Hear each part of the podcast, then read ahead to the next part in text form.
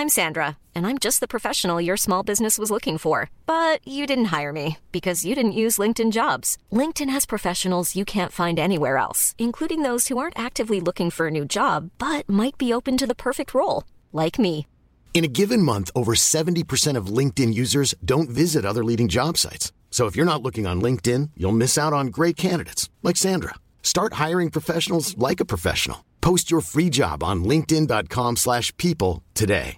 Hey, I'm Ryan Reynolds. Recently, I asked Mint Mobile's legal team if big wireless companies are allowed to raise prices due to inflation. They said yes. And then when I asked if raising prices technically violates those onerous two-year contracts, they said, "What the f*** are you talking about? You insane Hollywood ass."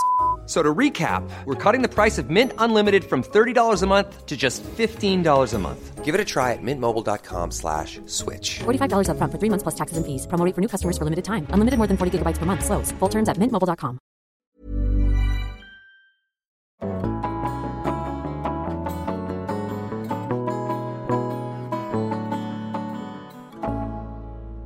Dette her er podkasten Bra damer. Guri Solberg heter jeg. Og dere som har hørt på denne podkasten, vet at eh, beundring, fascinasjon, nysgjerrighet Dette her er følelser som ligger i magen min når jeg eh, inviterer kvinner inn til dette studio.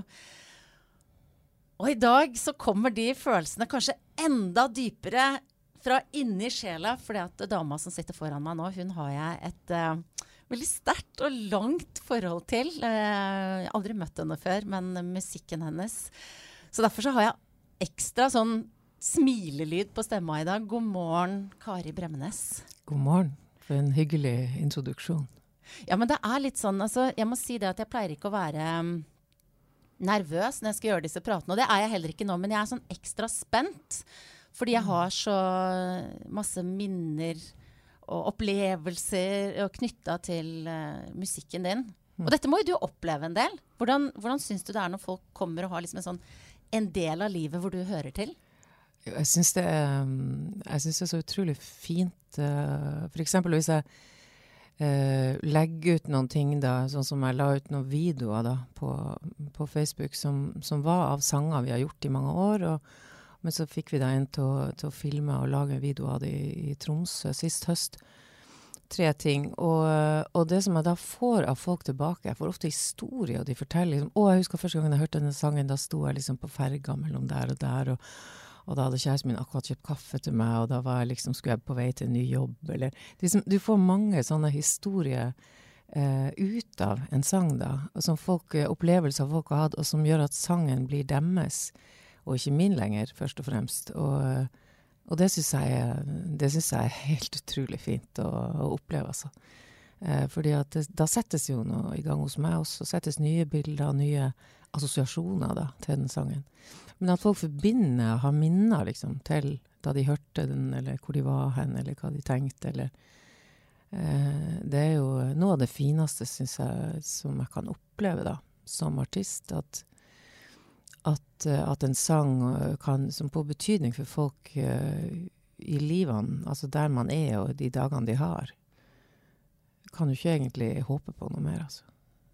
Og det er jo sikkert mange grunner til det. Uh, jeg prøve, hvis jeg skal prøve å sette ord på det, så må det jo være mye for det at tekstene du skriver f.eks. er så veldig konkrete ofte. Handler om noe helt konkret. Og så handler om livet sjøl, i mangel av et bedre uttrykk.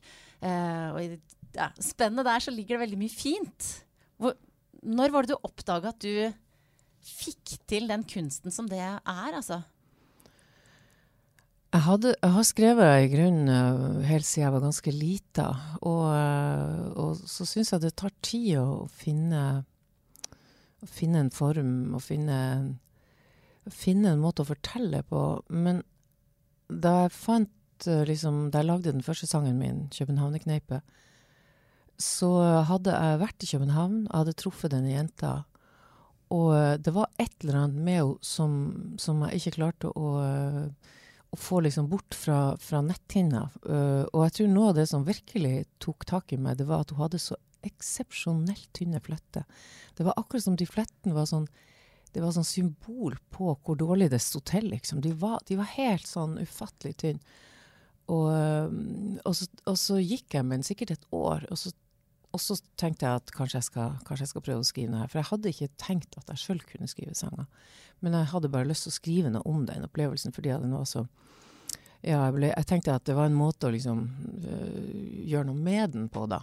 Uh, den ville meg nå, på en måte. Og da, og da, fant jeg også det at det å fortelle, hvis du klarer å fortelle noe litt sånn enkelt om hva som faktisk skjedde, så er det ofte sånn at folk uh, Du skal aldri undervurdere folk, egentlig. fordi at jeg tror mennesker liker å oppdage ting sjøl, og ikke bli fortalt hva de skal føle eller eller oppleve, men at de får en historie, og så kan de egentlig så kan den liksom holde på litt inni deres system, ikke sant. Mm. Så, så, da tenkte jeg det at, det at, jeg hadde truffet noe, da. Ja, og jeg har jo Fy søren, jeg kommer til å snakke mye om meg sjøl også her, merker jeg. For jeg, liksom, jeg, ser jo helt for meg den Københavner-knappa. Jeg har mitt bilde av hvordan det er, og vet hvor jeg satt når jeg hørte den uh, låta for første gang. Men, men, er det noen ganger du, du har en sånn idé, disse tynne flettene eller et menneskemøte, hvor du liksom hvor du ikke får til å få noe ut av det? Hvor du stopper? Hvor du strever? Ja, ja, ja. Absolutt. Eh, de der enkleste tingene kan du ta Du kan streve ganske mye med dem, fordi at eh, det gjelder å finne en inngang, da. En åpning. Uh, F.eks. også den sangen som heter 'Egentlig en danser'. Det er jo en, en sang om en drosjetur hjem fra byen. Og, og da var det en, en, stor mann som kjørte drosje, som var veldig taus. Og, og sa ingenting. Han virka nesten fiendtlig, og jeg tenkte jeg bare kom meg ut av den bilen fortest mulig. Og så stoppa han utafor hos meg, og så, og så og plutselig så begynte han å fortelle um, at han hadde en uh, At han hadde reist ifra landet sitt Han var uh, antagelig afrikaner. Uh, fordi at han var en danser, og han hadde ei som han dansa med alltid. Og så hadde foreldrene ikke ville at de skulle være sammen mer, og så hadde flytta De hadde tatt henne med seg og flytta henne ut av langt ifra han, han hadde ikke mulighet til å nå henne. Og etter det så sa han så klarte han ikke å danse mer, så nå hadde han kommet seg til Oslo, så kjørte han drosje. Og, det, og det liksom, den der historien ble bare fortalt på noen minutter, jeg vet ikke hva som skjedde, men det, av og til så skjer det jo sånn at folk du vet at du bare skal treffe akkurat der og da, og ikke aldri mer igjen, plutselig kan du jo egentlig åpne deg for ganske fremmede folk, da. Mm. Uh, så det var, det var, det som skjedde, og så, og så kjørte han. Og, da, og, og, den historien tenkte jeg det her er jo Jeg gikk inn og skrev, det var i oktober. Jeg gikk bare inn og skrev datoen, og så skrev jeg drosje. Jeg tenkte at det her er Jeg vet ikke hva jeg skal gjøre med det. Og, og nå når jeg har skrevet sangen, så, så, så, ser jeg at den er ganske sånn enkelt fortalt og egentlig veldig rett frem. Men det var kjempevanskelig å komme dit. Det tok mange, mange runder med mange forskjellige måter å prøve å fortelle det på. For hva slags måter er det? Hvordan er det helt konkret? Altså, sitter du da liksom med papir som du krøller sammen og kaster og sånn, eller hvordan ja. er prosessen din? Ja, det gjør jeg. Jeg sitter, og, jeg sitter og skriver og begynner på ting og tenker at den begynnelsen her er kanskje fin. Uh, men her har jeg nå lagt opp til et rim som jeg ikke får til uten at det blir kunstig. Uh, hva gjør jeg med det? Skal jeg begynne da på en ny uh, rytme? Um, skal jeg glemme den linja som jeg egentlig er ganske glad i? Skal jeg lage en rytme som gjør at jeg ikke trenger noe rim i neste? Skal jeg Altså tusen sånne valg hele tida. Så du må bare Altså, jeg må bare skrive og hive og skrive og hive. Det er liksom det, det, er det jeg må gjøre til og av og til så må du liksom kvitte ja, du, du, du, må miste ting som ikke Ja, som du egentlig hadde lyst til å ha med, men som ikke kommer inn i en form. Og noen ganger så, så, lager du en form for tidlig, da, sånn at du begynner på en rytme, du begynner på et beat. Og den, og den, blir, eh, og den fanger deg, så du kommer ikke ut av den. da kommer ikke videre med sangen heller. Og da må du liksom brekke opp det. Så, så det er mange eh, veier til, til en sang, altså. Ja. Og det høres jo veldig, eh, veldig gøy ut, men så tenker jeg at det også kan være en litt sånn ensom prosess? Eller er det noen andre inni den bobla der sammen med deg? Nei, den, den er ensom. Den er kjempeensom. Men det er ganske gøy òg. Og særlig hvis jeg, hvis jeg, har noe som jeg vil fortelle og vet litt. Um, for det, det fineste syns jeg jo er hvis du har noen sånne konkrete ting å fortelle om som folk kanskje kan se for seg eller relatere seg til på en måte. Og så kan det si noe om noe større, kanskje. Um, men, uh, men, jeg syns Altså, jeg liker egentlig veldig godt den skriveprosessen. Jeg er veldig glad i det. Og, og jeg er òg veldig glad i å være alene, da. Så, eh, så jeg er ikke redd for det. Jeg kan godt, eh, jeg kan godt ta de der eh, timene og ukene og månedene. Altså helt konkret, altså hvor lenge kan du være alene? Kan det være timer og måneder Ja, altså yourself? Jeg er ikke måned alene, det er ikke, men jeg kan absolutt være noen uker. Mm. Det kan jeg. Sånn eksempel reise bort og være borte et par uker og være helt alene. Det kan jeg fint. Og så er jo også jobben din eh, veldig utadvendt i perioder hvor du er eh, rundt og, rundt og spiller. Og det har du jo gjort liksom, kjempelenge. Jeg vet ikke helt når du spilte din første konsert. Det må jo ha vært på, på 70-tallet da, eller? Ja, det var vel um, Altså Ola og jeg, broren min og jeg, vi, vi starta jo Så vi hadde en del eh, konserter sammen, vise ting og sånn. Og det gjorde vi jo. Vi begynte jo allerede vi hadde, Jeg hadde ikke egen konsert med han da, men ja, den første konserten vi gjorde, var på Festspillene i Nord-Norge i eh, Det må jo ha vært i kanskje 80, eller noe. Hva Mm. husker du fra den konserten? Og jeg husker at vi var, vi var forferdelig andektige, og, og jeg tror vi var, vi var så stive at du kunne ha slått Du kunne banka teppa med oss. Jeg tror vi var skik, skikkelig stive. Og, og, og enormt godt forberedt. Vi, hadde, vi visste alt vi skulle gjøre, alt vi skulle si, alt vi skulle alt vi helt som en, Jeg følte meg som en liten sånn trekk-opp-dukke da jeg sto der. Jeg tenkte at eh, Ja, det var, det var vel mer nerver enn det var mer snakk om å komme seg gjennom det, Ja. enn å liksom være så veldig til stede der og da. Når Ja. er det det på en måte Eller jeg kan jo ikke vite noe om at det ikke er sånn du har det nå. Jeg har bare sett utenifra. Eh, så tenker jeg at sånn er du ikke nå. Eh, Nei. Stemmer det? Nei, jeg er ikke sånn og det har, det har sluppet, og det var veldig deilig. Et konkret sted, jeg prøver å huske hvilket år det var, men det, men det var en del år etterpå, da jeg hadde band, det må ha vært på 90-tallet. Um, band kom til studenterhuset i Trondheim. Og da var det, for første gang så var det helt peisefullt, og det var, folk var liksom så, altså du fikk de nesten intravenøst, fordi at scenen var nesten ute i salen. Det var så tett på at jeg bare tenkte at uh, enten så dør jeg, eller så må jeg, må jeg rett og slett eh, fikse det her. Og da, og da hadde jeg den der følelsen da jeg bestemte meg for det her, det her må du bare klare. Og, på en måte heiv meg uti det og fikk kontakt. Og den der utrolig sterke opplevelsen det var. For det ble en sånn bevegelighet da, mellom oss på, på scenen og folk i salen. Så tenkte jeg åh, det går, det er mulig. Det, er, det, det var helt fantastisk. Og, og noe av det som jeg tror gjorde det så bra, var det at da klarte jeg å glemme meg sjøl. For det hele hemmeligheten er at du må glemme deg sjøl. Du må ikke stå og tenke på hvordan du ser ut, eller skulle du tatt noen andre sko, eller skulle Du må ikke tenke på sånne ting. Altså, du, du må gå helt inn i musikken, inn i sangene. Uh, har du glemt deg sjøl, så, så er du kommet veldig langt på vei. Sånn er det for meg, i hvert fall.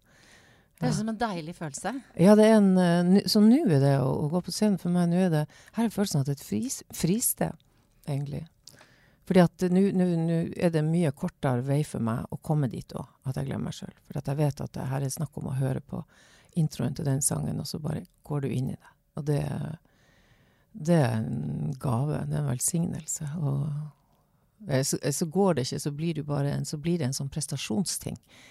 Og hvis det skal være et helt liv, så det, det tror jeg ikke jeg hadde orka. Men det er jo en kunst da å kunne fri seg fra det, for du er jo i en bransje og i en verden hvor ting vurderes og evalueres, og man fort kan være nettopp liksom det motsatte av fri og, og glemme seg selv. Eh, Mm. Hva, er, hva er det som gjør at du klarer å hvert fall ha disse eh, øyeblikkene av frihet da, når du står på scenen?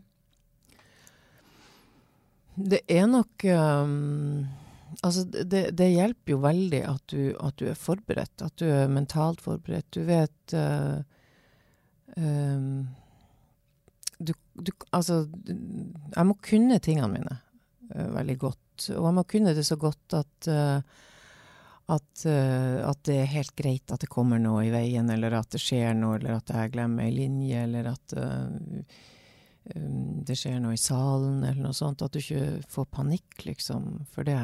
Uh, og så er det den Det er vel sikkert i trening også, at du kan trene deg opp til å uh, Og en bevisstgjøring på at vi er her for musikken, vi er for disse sangene, vi er for disse fortellingene. Um, og ikke sånn som før, da jeg starta, så var det veldig sånn Og de, de, syns, de syns sikkert at uh, ikke dette her er noe bra, og jeg burde sikkert ha vært en bedre sanger. jeg burde sikkert, Altså alle de tingene der. De har liksom sluppet De har egentlig sluppet taket veldig, altså. Og, og det er um, Det er lang trening. og og, og så bestemme seg for å ikke slippe inn noen sånne dårlige tanker. og Så man klarer å liksom, jobbe med det, da. Du er jo et forbilde for uh, veldig mange, og er sikkert en ledestjerne for uh, unge artister som, uh, som, er helt nå i startgropa, der du var når du sto nervøs sammen med broren din tidlig på 80-tallet. Um, hvor ofte blir du spurt om råd? Jeg blir spurt en del, og det er noen som også vil eh, på komme og kanskje ha noen timer eller noe sånt.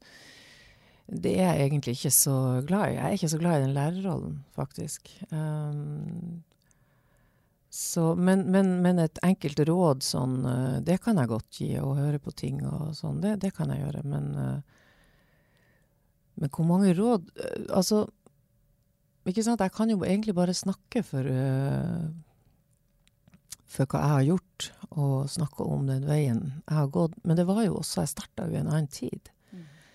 Og, og, det var nok sikkert også lettere på en måte å bygge opp et publikum. Fordi at det var ikke så mange arenaer. ikke sant? Nå er det utrolig mange plattformer, mange, mange steder, mange og, og, det er vel også sånn at uh, folk uh, var mer Altså, nå er man mer sånn uh, spesifisert hva du liker. Du er med i den gruppen, den gjengen liker det, den gjengen liker det. De hører ikke på det, de ser ikke på det. Uh, før var jo Norge mer sånn homogent. At du egentlig hadde mye mer sånn felles referanseramme, og du hadde uh, litt mer usortert, da. Um, for nå går jo alle med hver sine ting i, i ørene, og det er ikke alltid de syns det er noe vits å krysse grenser til hverandre, eller sjekke ut hva andre holder på med, hvis de har funnet sin. ikke sant? Så, så det, det, det, da er det jo også lettere å faktisk få med seg en større flate av, av et publikum, vil jeg si. Men hvis du hadde starta nå, mm. på hvilken måte ville det gjort karrieren din annerledes? Det er jo sånn som nå, for eksempel, så er det jo sånn at du um, Du kan jo ikke etter hvert som du blir etablert, så kan du Ja, noen av de der veldig store kan jo leve av, av inntekter på innspilling og sånn, men, men, det er jo konserter du kan leve av da. Men det som jeg jo i hvert fall hele tida, det var det at jeg hadde jobb til jeg torde å slippe tak i det. For da hadde jeg også jobba med, med, musikk på sida. Men, men, jeg hadde liksom Det var ikke sånn at jeg heiv meg i det fra jeg var 18 år og liksom det her må jeg bare fikse og sånn. Det, det tror jeg ikke hadde funka for meg. Så jeg tror du må liksom lodde stemninga litt. Du må, du må, bli litt kjent med deg sjøl. Du må vite hvor du, hvor du liksom syns du får kontakt. Og så må man uh, forsøke å, å, å, finne de kanalene der du kan treffe noen som kan like musikken din da, på en eller annen måte. Det er, jo, det er jo mange muligheter, men det er jo også litt sånn sikkert litt sånn overveldende mange muligheter. ikke sant? Mm. Hvor, hvor begynner du, og hvor du Man må jo jeg tror man må begynne der man er, altså. Begynne med jobbe med folk rundt seg, utvide litt, uh, dra til nabobygda og spille der. Så prøve å Jeg vet ikke. Det er vanskelig å si. Mm. Men du, dette valget som du beskriver på et eller annet tidspunkt hvor du da ikke kasta deg ut i det, men tenkte at nå skulle du satse på musikken fordi du hadde hatt jobb da ved siden av. Eh, hva var det som gjorde at du da bestemte deg for at eh, nå kjører du på? Ja, det var flere ting. Det, var, um, det ene var det at jeg hadde fått uh, Da jobba jeg i Aftenposten. Og da hadde jeg fått barn. Um, og uh, nettopp fått ei datter. Jeg hadde en sønn fra før, fire år eldre. Og jeg så at hvis jeg skulle gjøre noe med musikk, så, uh, så var det ikke kjangs med full jobb i avis. I tillegg så hadde jeg jo en diagnose en kreftdiagnose, lymfekreft. Og, og, den gjorde jo at jeg skjønte at du er nødt til å gjøre noen bevisste valg her i forhold til hva du vil bruke den tida du måtte ha igjen, til. Uh, og det gjorde at tingene ble ganske tydelige for meg. At, uh, at også hadde jeg en, en mann som støtta meg veldig, og, og var veldig uh, viktig da, for at jeg kunne ta det. Hadde muligheten til å ta det. Uh, til å ta det valget. Så de faktorene sammen gjorde at, uh, at jeg tok det valget. Og det er jo ganske sånne alvorlige eh, ting som ligger i bunn, da. Når du på en måte bestemmer deg for at eh, det er her og nå, nå må jeg bruke, bruke, den tiden jeg har, som du sier. Um, opplevde du det som en lettelse? Eller altså, hvordan var den følelsen når du da hadde bestemt deg? Jeg følte at det var helt rett. Eh, jeg, jeg, hadde, jeg sto i en enorm sånn tvilsrunde. Og, og, da var det jo sånn at du, du, skal si opp Altså Aftenposten, da å jobbe i Aftenposten, det var jo en drøm. Det var, jeg kunne egentlig gjøre det jeg ville, altså treffe og skrive og jobbe med feature og portretter. Og, og hadde fantastiske kolleger. Og jeg syns det var, jeg elska jo den jobben. Og, og og jeg tenkte at, eh, og, og det, Når du da skal si opp fra en sånn jobb, du føler deg jo som en idiot. For det første har du fått en diagnose der som er sånn 50-50 sjanse overlevelse, og så sier du opp en fast jobb. Um, og den der følelsen av å gå bort uh, til den røde postkassen og så slippe den der konvolutten ned i den postkassen Jeg husker jeg sto og holdt den ganske lenge før jeg slapp den nedi. Det var liksom åh, det var liksom, er du, Har det klikka for deg, liksom? Men, uh, men etterpå så, så var jeg ikke i tvil. Jeg var, jeg var lettet, og jeg var veldig uh, bestemt på at dette var rett for meg. Mm. Det har kommet relativt mye fint ut av, ut av det da, Kari? Jeg har vært glad for valget etterpå, faktisk. At jeg torde å ta det. Men det er ikke sikkert jeg hadde gjort det hvis jeg ikke hadde fått den der uh, tidsmaskinen som tikka veldig, veldig uh, tydelig, da. Ja, det er jo ganske lenge siden, som du forteller, at du fikk den diagnosen. Jeg vet ikke, Kan jeg spørre deg hvordan, si, hvordan er ståa der nå? Det går, eh, det kan du spørre om. Det går veldig bra. Det går til kontroll en gang i året, og, og det holder seg veldig fint i sjakk. Hvordan er det å ha, altså, ha noe sånt å leve med, og sånn liksom inn og sjekke det er noe du Det er noe jeg har lært meg å leve med. Og jeg har lært meg å leve med at, uh, at det er at du kan ha et veldig godt liv. Altså. Og det er jo flere og flere også som har ting i livene sine som, som, ikke, er, som ikke skulle vært sånn i en ideell verden. Men det er jo veldig få av oss som lever i en ideell verden. Så, så, det er liksom bare noe med å Jeg har jo vært veldig heldig, da. Når det først skulle skje, så har jeg vært forferdelig heldig. Uh, så det tenker jeg på. Jeg tenker på det, og jeg tenker på at det går an å ha et, går an å ha et fullverdig liv. og og jeg klarer å ikke liksom, la det bekymre meg for mye. At jeg tar det frem når jeg skal på kontroll. Da kan jeg ha noen runder som er litt ukonsentrert og, og kjenne at det kommer opp igjen. Men, uh, men, men stort sett så, så, klarer jeg å holde det godt på avstand.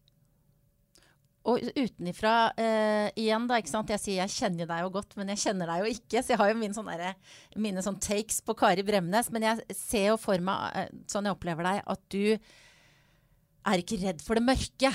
Du er, liksom, kan dvele ved melankolien uh, og de dype havene. Um, har det vært en fordel for deg når du har hatt en sånn livssituasjon som du beskriver nå? Ja, det tror jeg. Det tror jeg egentlig det har vært. For uh, um, det merker jeg jo at det er ganske stor forskjell på oss mennesker. At noen, uh, noen blir, uh, blir liksom helt ut av seg for de mørke tingene og prøver å unngå dem mest mulig. Men jeg er ikke redd for dem, som du sier.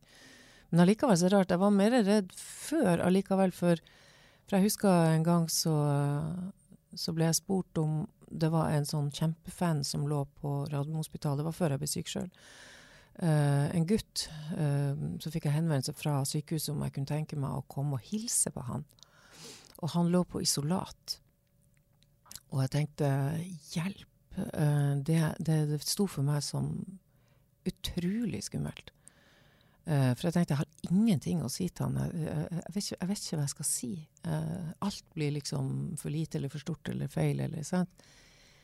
Og, og, så dro jeg opp da til han, og, og så, så lå han jo på isolat uten hår. Og, og så ser jeg jo at uh, altså Jeg, jeg syns det var ganske fint òg, da. For det, er jo, det er jo en gutt som ligger der. Det, er, det kunne vært broren din, det kunne vært naboen din. Du blir jo ikke Du blir ikke en annen person. Og, og, det har også gjort det at jeg har uh, fått en diagnosen sjøl, sittet noen ganger på det Radiumhospitalet og sittet og og fått uh, behandling og sittet på venterom i lag med folk, det har gjort at, uh, at, jeg er ikke så redd for det. Uh, fordi at det er ikke farlig. Altså, jeg er ikke redd for å snakke om det, jeg er ikke redd for å si feile ting.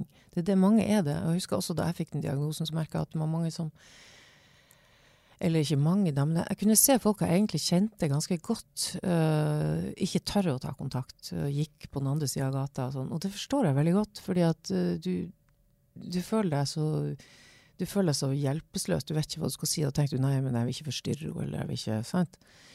Men det, det, skal vi, det tror jeg ikke vi skal være så redd for. Vi skal, vi skal ikke være så redd for å forstyrre hverandre. Vi skal, vi skal forstyrre hverandre mer. Det er egentlig fin livsvisdom. Mm.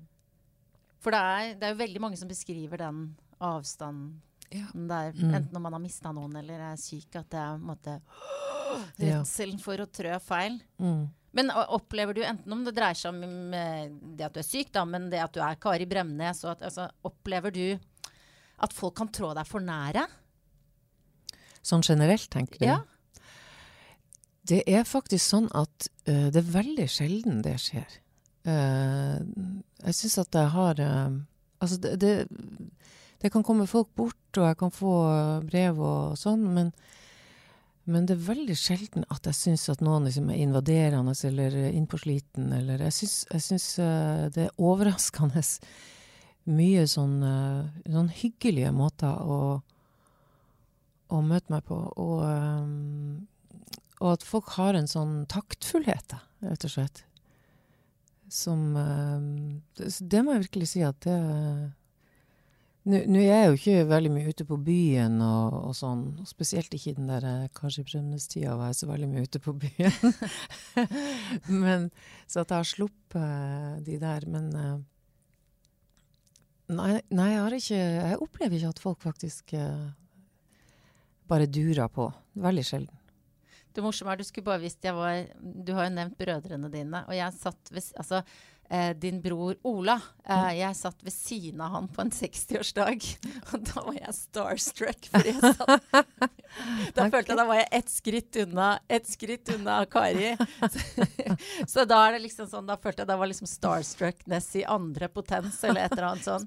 Så jeg rykker stadig nærmere, da. Ja. Sa du det til han? Uh, nja, ja, nei, jeg gjorde ikke det. Mm. Jeg tror jeg på en måte syns det var litt sånn Jeg prøvde å snakke med han, da. Tenkte at jeg skulle ikke ja. komme trekkende med søstera. Mm. Men uh, Det er lurt. Det er veldig lurt. Ja, er det lurt? Ja, det er lurt, ja. Men det er veldig sånn når jeg ser dere tre eh, søsknene sammen, så har dere en veldig sånn frekk og herlig tone. Sånn, det er jo forferdelig å jobbe sammen. Og så ler dere godt den samme latteren eh, alle og sånn. Eh, og dere har jo jobba sammen kjempelenge. Mm. Eh, men, men, hvordan er, hvordan er liksom dynamikken der? For det er søskengreiene kan jo være utfordrende. Ja, men uh, der har jeg hatt utrolig flaks igjen. Fordi at uh, de er mine beste venner, de der to brødrene mine. De er rett og slett det, det, er veldig lett å samarbeide med de. Um, og så er det jo ganske godt å synge med noen som du føler liksom at, at, når de tre stemmene våre møtes, så det er akkurat som vi får en Unnskyld. Så det er akkurat som vi får en Altså at de blir en egen stemme, de stemmene. At de, at, eh, sånn at vi får liksom et, et instrument vi ikke har ellers, når vi synger i lag. Det er veldig fint. Og så, så, er det masse Det er egentlig veldig sånn kardemommeforhold mellom oss. Jeg, jeg, føler oppriktig at alle unner hverandre ting, og, er, og de er sånn jeg kan ringe til hvis jeg står fast i noe og lurer på kan jeg si det, burde jeg egentlig kanskje flytte den ned eller opp, eller burde vi også Og så kan jeg få veldig bra Det er ikke så mange du kan snakke med de tingene der om um, melodier eller tekster. Sånn, vi kan, hvis vi er skikkelig fornøyd med noe, så kan vi ringe hverandre og lese opp og, og høre har vi grunn til å være fornøyd egentlig, eller skal vi Så det er veldig flott å ha sånne, ha sånne venner. Men, men, kommer da alltid det riktige svaret? At ja, dette var, dette var kjempebra, Kari? Eller er de såpass ærlige at da kan det komme en sånn ja, OK, det der. Nei, vi kan være veldig ærlige. Det, ja. det, det, er, det er, ikke noe vits. Det er ikke bare sånn ekkokammer. Det er sånn, vet du hva, jeg syns du skal gå en runde til. Det der, eh, det der er en klisjé. Det der kan vi ikke det, Ja. Så det Vi er ganske direkte, da. Men, eh, men, det er jo eh, Vi vet at det er ganske mye sånn kjærlighet i bunnen, sånn at da kan vi egentlig være litt røffe òg, da. Det er jo deilig å ha et sånt rom hvor Ja, man er så trygge at man kan. Det er jo ingen man krangler så hardt med som de man Nei. elsker høyest. Nei. Men hvordan er du når du får, eh, når du får en type konstruktiv tilbakemelding fra brødrene dine eller andre på at eh, ta en runde til, eller Jeg tror det jeg er ganske Det, det, det tar jeg.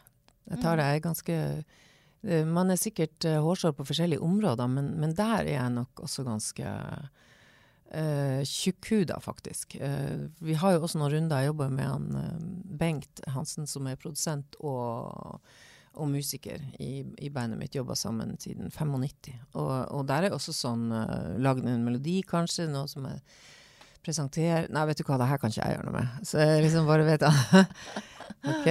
Nei. Nei. Men ofte så er det jo også at sånne svar Hvis de treffer en tvil som jeg har sjøl, så skjønner jeg det at OK, ja, men da, da har jeg testa det. Men hvis det ikke Hvis det ikke rokker ved noe tvil, altså hvis jeg, hvis, jeg, hvis jeg ikke har tvil på det, så kan det være at jeg absolutt ikke gir meg, da. Um, men uh, men jeg tåler, og det gjør vi, Lars og Ola, vi, vi har liksom jobba såpass, over såpass mange år i lag, kjent hverandre alltid. Så vi, eh, så vi kan si eh, ting til hverandre, virkelig. Det kan vi. Og det, det tåler vi, vil jeg si. Ja. Ja, og det at du er tjukkhuda i denne sammenhengen, eh, Mm. sier vi har alle våre ting hvor vi har hårsåre på. Hvor er du mest hårsår, da? Jeg vet ikke, men, men er det noe som jeg, Altså, det er flere som har spurt Jeg leser jo ganske mye bøker. Det er flere som har spurt om, om jeg vil være med i sånn litteraturgruppe. Og jeg vet at det kan jeg ikke, fordi at hvis, jeg, hvis det kommer ei bok da, som jeg elsker, og så kommer det en eller annen gjøk og, sier noe om den boka som jeg ikke syns har forstått en dritt, det klarer ikke jeg. Nei. Nei. Jeg klarer ikke det. Jeg klarer ikke å være høflig. Jeg klarer ikke Sier du det? Ja, det var interessant. Jeg bare har lyst til å si ryk og reis. Jeg, eh, ja, der er jeg veldig uh, mm. Hva leser du nå? Akkurat nå leser jeg Marguerite Duras, en som heter 'Sommerregn'.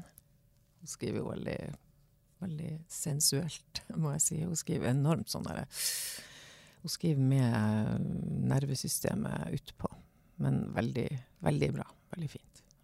Jeg har ikke lest den boken, så jeg kan ikke, jeg kan ikke liksom eh, komme med da et forsøk på å si f.eks. at jeg ikke syns den var bra, og for å se hvordan du da ville Ville jeg ikke gjort. Det ville jeg ikke gjort. Nei, nei, jeg tror alle som hører på denne podkasten skjønner at det er eh, ikke en vei Ikke en vei å gå. Du, um, det er jo sånn at ehm, forrige gang vi så deg, eller forrige gang jeg så deg på TV, det var på Dagsrevyen, da du snakka om Anne Grete Preus. Mm. Du sa veldig mye fint om henne, og så sa du eh, Nå parafraserer jeg litt, da, at du sa at hun eh, var et viktig forbilde fordi hun passa ikke nødvendigvis inn akkurat i den båsen som kvinnelig artist eh, ofte er. En liten sånn, kan være en trang og liten bås, og at hun har bana vei ved å være et, eh, et sånn kompromissløst forbilde. Og det tenkte jeg når du sa det, at det er jo et, eh, en beskrivelse som mange også vil bruke på deg. Um, Hvordan har den der rollen som kvinnelig artist, i den grad det er én bås, da, uh, utvikla seg uh, fra du starta? Jeg syns jo at det, skjedde Altså, eh, jeg har egentlig ikke noe problemer med det begrepet kvinnelige artist. Det har jeg ikke. Fordi at uh, jeg assosierer eh, veldig mye bra med det. Um, eh, hvordan det har forandra seg, det er, det er et stort spørsmål. Jeg vet ikke om jeg klarer å svare så bra på det. Men, eh, men liksom i, gjennom historien av min fra jeg var lita Mora mi spilte piano. Hun, var, hun hadde skills. Hun, hun var veldig god å spille piano. Hun, hun sang, og vi sang mye sammen. Og, og hørte på eh, Kanskje særlig på jazz. da. Hun hørte mye på Billie Holiday og Sarah Vaughan og, og, eh, og Judy Garland, Lisa Minnelli, de der. Og, um, og, og det gjorde at jeg fikk liksom veldig interesse. Jeg, men det jeg merka også, var jo at mange av de der store kvinnelige artistene da hadde jo noen vanvittig tragiske liv. Det var, gikk liksom igjen hele veien. Det var altså det var Monica Settelund, og det var Ikke sant, det var eh, mye trist. og, og um, Men um, men så hørte jeg da på altså Det som var da fra, fra min virkelighet, det var jo liksom ja, Ønskekonserten, og så hadde du eh, eh, en del av de poptingene. Så, så det, var, det var en slags sånn eh, Det var ikke så mye jazz eller så mye Ja, du hadde klassiske, det hadde du. Men så hadde de poptingene De hadde jo, var jo ganske konform, da, i hvordan du skulle være. Du skulle være litt sånn uh, Ja, du skulle være litt sånn sexy og, og søt og, og uh, grei. Uh, og, og, smilende, først og fremst. Og synge ganske enkle ting, da. Uh, sånn at jeg fikk en sånn helt sjokkerende opplevelse første gangen jeg hørte Johnny Mitchell. Og så kommer jo den her vise de tingene, ikke sant, 60-tall, 70-tallet, med veldig sterke artister.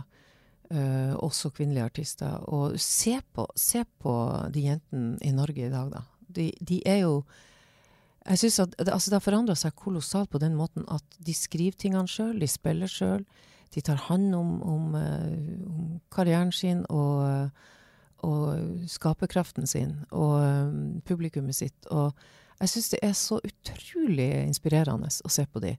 Uh, ta Sigrid, du har ja, Dagny, du har Aurora, du har Susanne Sundfør, du har Altså, det er, det er livredd for å si navn, fordi at det er alltid noen jeg da skulle ha sagt. Men det er virkelig Det er så mye bra. Det er så sterke musikalske talenter, og, og så er det en, en sjølsikkerhet, da. Altså bare det Jeg syns jo egentlig det er utrolig å tenke på at jeg vokste opp Uh, og ble ungjente og var enormt opptatt av musikk. Og det falt meg ikke inn at jeg kunne lage noe sjøl. Det falt meg ikke inn at jeg kunne skrive en tekst eller en melodi eller noen ting. Det var rett og slett Det sto ikke på uh, menyen, liksom. Og jeg tror ikke det, de her uh, ungjentene som vokste opp Tanken på at, ikke skulle, at de ikke skulle kunne gjøre det, den er like fjern for dem som det var for meg at jeg skulle gjøre det. Så det er klart at de har flytta seg kolossalt uh, noe på veien her. Mm. Og det, du snakker jo om den der liksom, konforme, om man skal være snill og søt og smilende. Um, og jeg tenker, uh, har du noen gang har du noen gang vært i tvil om liksom, oh, nå er jeg på vei inn i en eller annen bås hvor jeg ikke hører hjemme? Eller har du vært liksom sikker i dine valg når det gjelder liksom, hvem du er som artist? Uh, hva du utstråler, hvor mye du smiler, eller uh, hvem som skriver låtene? Jeg har nok vært relativt sikker. Uh, det er ikke sånn at jeg føler at jeg har tatt sånne helt sånne avsporinger, da, i forhold til hvem jeg har lyst til å være.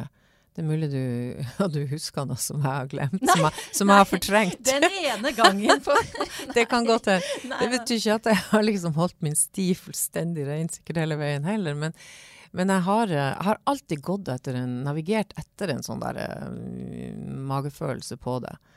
Fordi at, uh, fordi at jeg kler ikke sånne settinger som jeg ikke trives så godt i. Det vises veldig godt på meg, og da, da, er det ingen som får noe ut av det, rett og slett. Jeg klarer ikke så veldig å fake det. Nei. Nei. Men har da også funnet tryggheten til å stå i det som er ditt, da? Det er jo det som ja, eh, ja. er så Ja, men jeg tror også det kanskje har å gjøre med at jeg har da, da jeg bestemte meg for å, for å begynne på heltid, da, så, så bestemte jeg meg også for at Uh, hvis det ikke går, så skal du gjøre noe helt annet. Du skal ikke, liksom, la, du skal ikke prøve å, å, å, komme inn i en form som egentlig ikke er din. Du, da skal du gjøre noe annet. Da skal du ta deg en annen jobb. Du skal altså finne på noe annet. Noe helt annet. Så det lovte jeg meg. Og det, det, har jeg som en slags sånn, egentlig litt sånn frihetsgreie. Jeg kan, jeg kan ja, hvis f.eks. ikke ikke har et eh, stort publikum lenger, og, og ikke kan reise noe på turneer og sånne ting, gjør noe annet, liksom. Det er ikke, ikke, kompromiss med ikke kompromiss med noe som du tror på. fordi at uh, hvis, du, hvis, du, begynner med det, så vet du jo ikke egentlig hvem du er sjøl. Du, vet ikke, du vet ikke hvorfor du holder på. Du, ikke, du, du navigerer etter noe utenfra. Og da, da, blir det litt dårlig navigasjonssystem, tror jeg. Men har det der noe annet vært noe konkret, eller er det mer sånn at da skulle du ha funnet ut av det? Men jeg tenkte da skulle jeg ha funnet ut av det, og da har jeg tenkt at det, det skal jeg klare. Da kan jeg f.eks. selge huset mitt her. Så har jeg et bitte lite gammelt nordlandshus i nord. uh, som ikke koster så mye å bo i. Og så kan jeg sette poteter der, og så kan jeg, kan jeg fiske i fjorden. Så skal jeg klare meg. Ja. Da vet vi hva som skjer. jeg har en backup. Hvis jeg plutselig bor der Ja. Ja. Men det blir, ikke, det, det blir ikke denne uka, for å si det sånn. For det Nei, er det blir stadig, nå, nå skal du da om et par uker til Bergen og motta eh, Medåsprisen. Det Ja. var, det sto, jeg tror det var Lofotposten, som sto det 'Nok en pris til Kari Bremnes'. Ja. Det var nesten sånn. Da ble det enda en pris. så det er, ikke sant, det er jo Selv om du drives av en eh, altså sånn kompromissløshet, du er fri i deg sjøl, så er det jo disse her ytre eh, tegnene på at det går ganske ålreit. Dukker jo opp eh, stadig vekk med priser og fulle konserthus og sånn. Hva, En sånn pris som du nå skal ta imot, hvor, hva betyr det for deg? Jeg blir kjempeglad for den. Jeg blir, jeg blir virkelig ordentlig glad for den. Det er Ivar Medos han var jo en, en fyr som på en måte var i Han var jo i Ønskekonserten og i min barndom. Og, og um, han var vel I ungdomstida syns jeg vel det var kanskje litt sånn corny. Men, eh, men det er ganske artig å høre på å høre de tingene han gjorde i dag også. Det er ganske fine ting, faktisk. Og, og um, når de spiller 'Da kjem dampen', så er det opp med radioen. Ja, den er jo, for den kan man jo synge liksom, og le litt, men den er jo en nydelig melodi. Ja, det er helt nydelig. Ja. Veldig, veldig fin. Og du ser båten kommer, ikke sant. Du bare ser at Ja. Nei, jeg syns det er veldig fint. Jeg syns det er kjempe eh, Jeg blir ikke blasert i forhold til å få priser. Jeg blir litt sånn skamfull. eh, jeg tenker at nå har jeg fått så mange priser, nå må jeg ikke få flere priser. fordi at det, det det, det må noen andre få, må få pris. Men heldigvis er det jo mange andre som får priser også. Men jeg blir veldig glad for dem. Ja. Det, det er ikke mer komplisert enn det. Jeg spurte deg på forhånd, um, som jeg gjør med alle gjestene mine, å, om du kunne ta med deg et eller annet Mm. som sier noe om hvem du er. Mm. Hvor vanskelig har det vært å komme fram til noe? Det har ikke vært så vanskelig. Nei? Skal jeg ta det frem? Ja, gjør gjerne det. Fra din sorte Altså, ja. veske da, som nå skal det ikke se ut som altså, altså, Det her skal ikke være noe sånn merkegreier. Så navnet på dette her er kanskje ikke så viktig. Men, men det er liksom selve det det er. Det er ei parfymeflaske som det er veldig lite igjen på. Og det sier noe om at jeg er veldig opptatt av duft. Jeg er opptatt av duft, og um, fordi at uh, mye av de sangene mine, de er Altså, når jeg skriver, så skriver jeg for eksempel så Jeg må ha det rundt meg i et rom. Jeg må ha det sånn at jeg føler jeg kan liksom slappe av. Jeg kan uh, puste fritt og, og ha det liksom fint rundt meg. Og det må gjerne lukte litt godt der. Være blomster eller noe sånt. Og det betyr, altså, jeg må ha en kontakt med en slags sånn sanseverden. Ja. Og det, og det er duft for meg. Parfyme er, er det. Og nå likte jeg den her veldig godt, for den heter Tuberøs kriminell, og det syns jeg er sånn eh, det er sånt, eh, Den lukta egentlig ganske Kan jeg lukte på den? Ja, du kommer ikke til å synes den lukter godt. Tror du ikke det? Nei, for den gjør ikke det med det samme. Men to timer etter. Da er den ganske kraftig, da. Den er det, og, den er, og det som er fascinerende med sånn ordentlig gode parfymer som er liksom lagd av, av ekte olje og ekte organiske ting, de, er- altså, de, de er jo bygd opp Parfymer er bygd opp av akkord. Altså, du kaller det for en akkord. Og så har du toppnote, så har du midtnote, og så har du bunnnote. Da. Så toppnote er det aller første. Og så midtnote er liksom det som på en måte um, blir kanskje selve hjertet, eller kan også kalle det for hjertenote. Og så har du bunnnote som gir det tyngde, og som gjør om hvor lenge det varer. Da. Og, en, og en god duft kan jo vare i 24 timer. Men den utvikler, den utvikler seg sånn at du liksom Du kjenner forskjellige Akkurat som når en skifter akkorder underveis. da. Fordi at eh, de, de, de forskjellige duftene får eh, fremtredende plasser ettersom tida går. da. Fantastisk. Sånn at jeg ser for meg deg nå altså? Du reiser jo eh, mye, både i Norge og over hele verden. Spiller. Er, du, er det da på er det taxfree-avdelingen, eller er det litt for lusent for deg? Jeg syns taxfree ofte kan bli, lukte veldig skarpt og bli veldig sånn uh, kommersielt. Så jeg er ikke så glad i uh, det, det, det, det lenge mellom meg syns jeg finner noe godt på taxfree. Mm. Men eh, jeg ser for meg uh, i Litt- litt eh, sånn nisjebutikker, ja. Ligger nede i en sånn liten uh, parisisk uh, butikk med noe eh, Ja. eksklusive saker. Der finner jeg deg. Ja, der finner du meg. Jeg bruker å sjekke når vi skal dra eksempel til, til Berlin eller noe sånt, så vet jeg å, der har de en sånn bitte liten butikk som har liksom akkurat den, så da kan jeg dra dit. Det høres ut som en Kari Bremnes-sang. Har du skrevet en sang om dette noen gang? Nei, kanskje jeg skal gjøre det. Ja, det var veldig det var et lite univers som jeg så for meg, eh, så for meg der nå. Mm. Jeg har um, også en annen fast ting. Det er at jeg alltid har sånne tre ganske kjappe spørsmål som jeg stiller alle gjestene mine. Mhm. Og det ene er Nå er jo klokka sånn Vi er vel kommet på formiddagen, men det ene er hva spiste du til frokost i dag?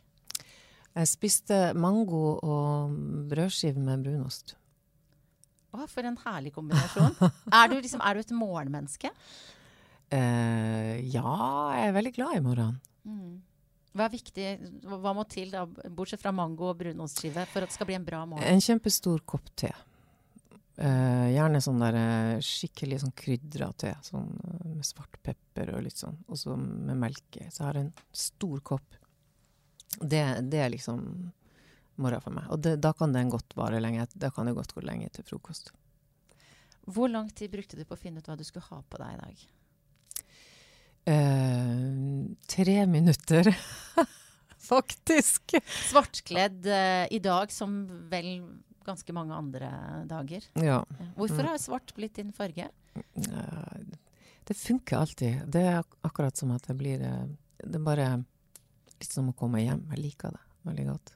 Noen ganger så prøver jeg å peppe meg opp med litt andre farger, men, men, eh, men, men da, da tar jeg det ofte fort av igjen. nå.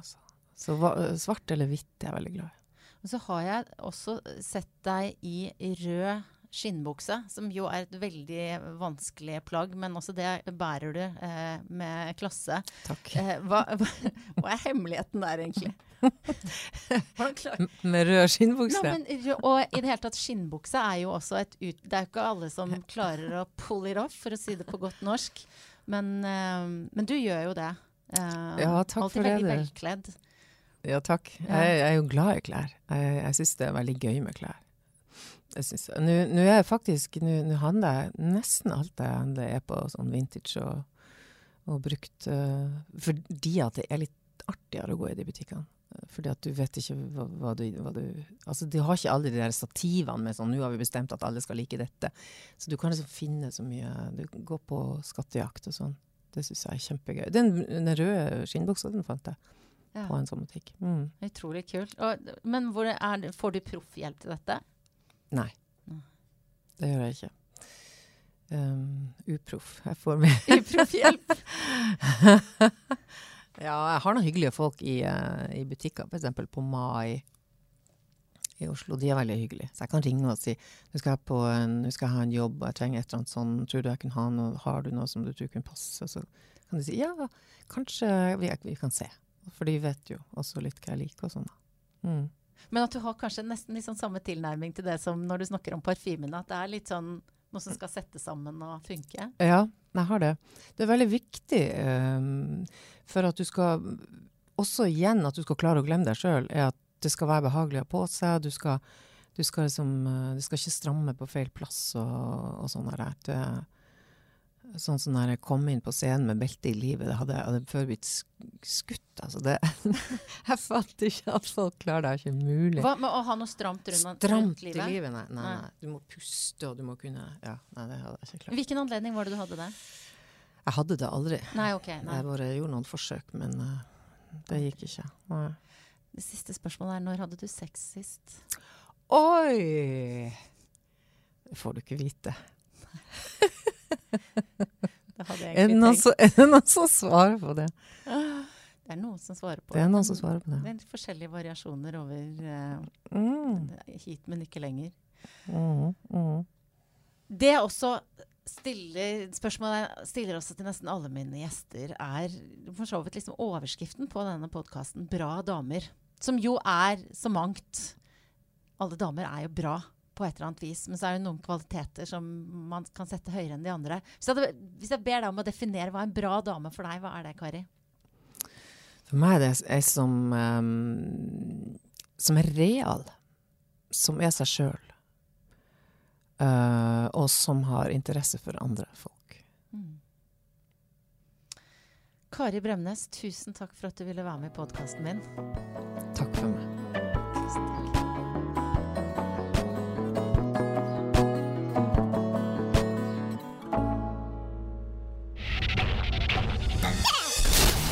Monster.